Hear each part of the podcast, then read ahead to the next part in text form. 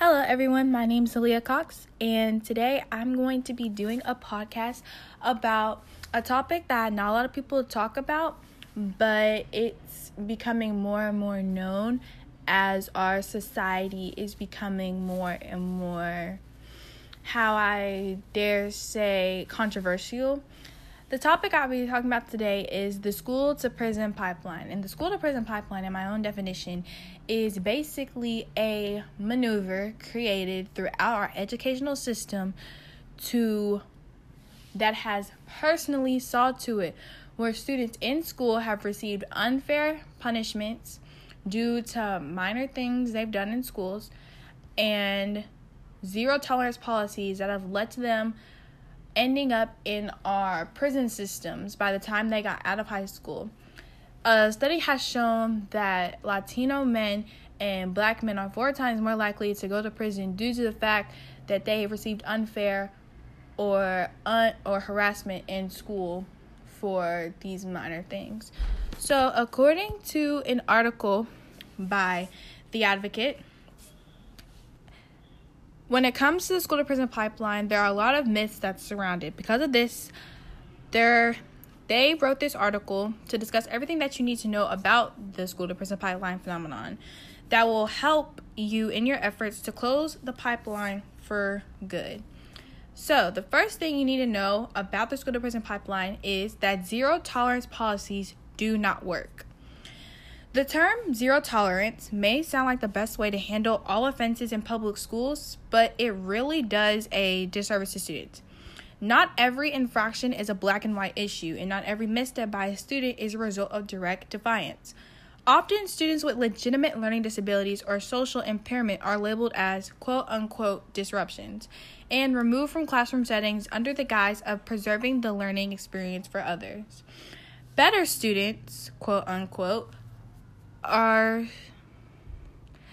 I suppose there's an argument to be made for protecting straight and narrow students from the sins of others, but at what cost? Another thing you need to know about the pipeline is the numbers represent a modern day segregation. An estimated 40% of all students that are expelled from U.S. schools are black, making black students over three times more likely to face suspension than their white peers. When you add in Latino numbers, 70% of all in school arrests are black or Latino students. If you want to see the correlation between these school age statistics and lifetime numbers, consider this. 61% of the incarcerated population are black or Latino. Despite the fact that these groups only represent 30% of the U.S. population, nearly 68% of all men in federal prisons never earned a high school diploma. The fact that the U.S. has the highest. Another thing you all need to know school resources often exaggerate the problems. Uh, forgive me, I mean exacerbate the problem. High school profile instances of school violence in recent years have led to higher presence of law enforcement officers in public schools, often politely labeled as resource officers or a simply vague term. Most of the time, they're called SSRs or school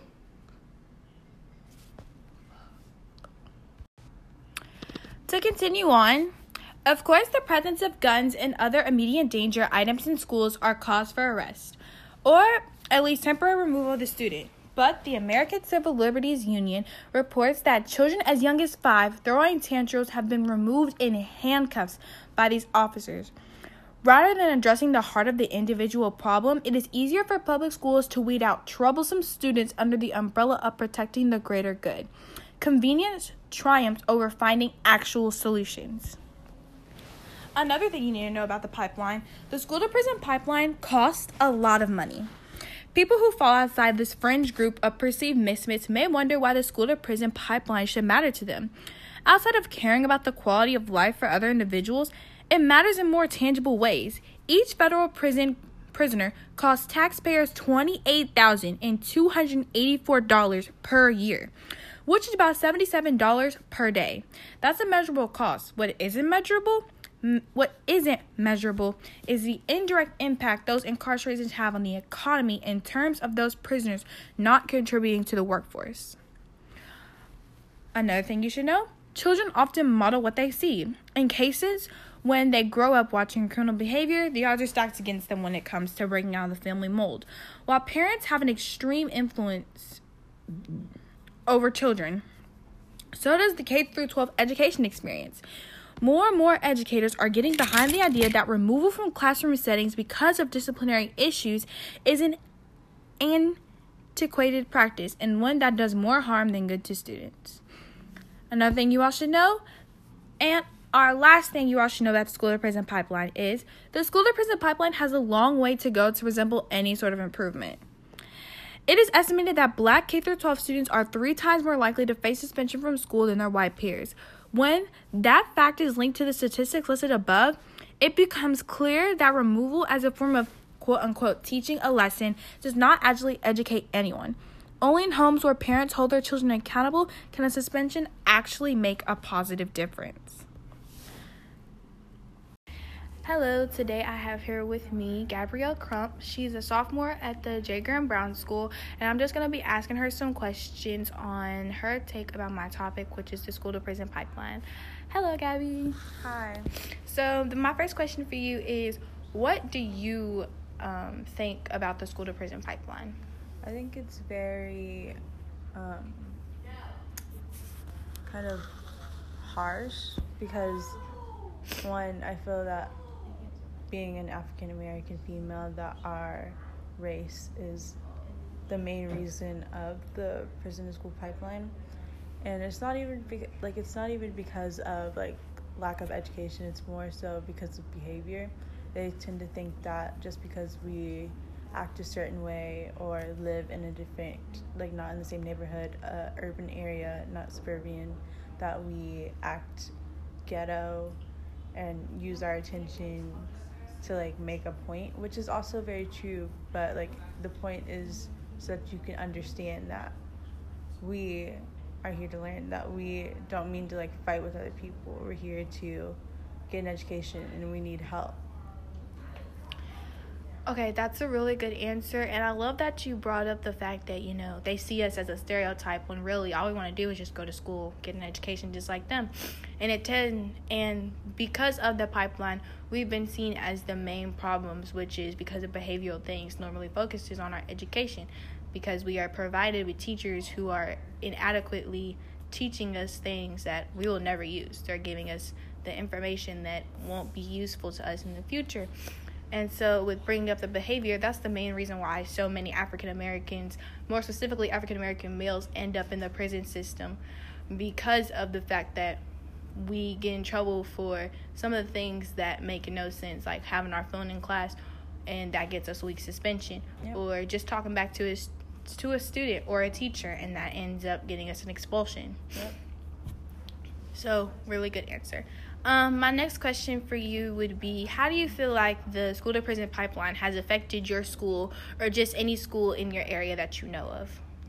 Um, well, it hasn't really affected my school as much as other schools. I feel that we have a somewhat safe environment. Like, there are times where um, there are certain teachers that like to push our buttons, and more so, I would like to say that in other schools, I think it's worse because a lot time a lot of times our culture you see on social media are like mainly are the main ones participating in like fights or something. So that also plays into the school and education.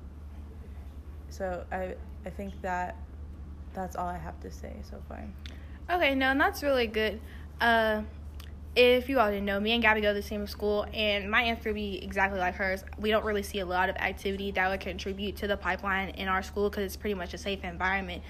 There's not a lot of times where students are punished for more minor things. We pretty much are safe, but no, not everyone goes to our school. A lot of schools have zero tolerance policies that are absolutely ridiculous, and to the point where kids are getting kicked out of school for things like how they wear their hair or just the fact that they're out of dress code one day of the week. Suddenly they have three weeks detention.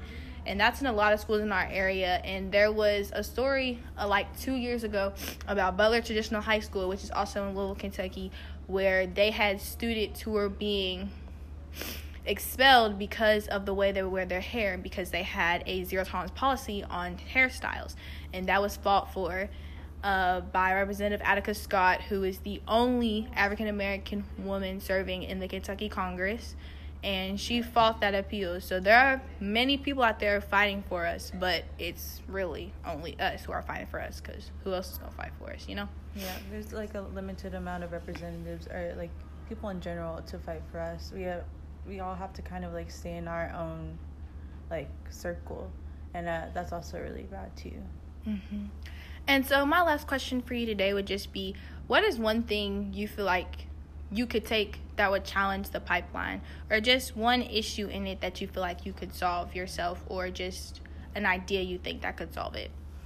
Um, I think that there should be a meeting with the school board to help those like that people say that would be in the prison to school pipeline. I feel that we should um, take time to actually understand kids and not just judge based on appearance or the way our our culture is supposed to be.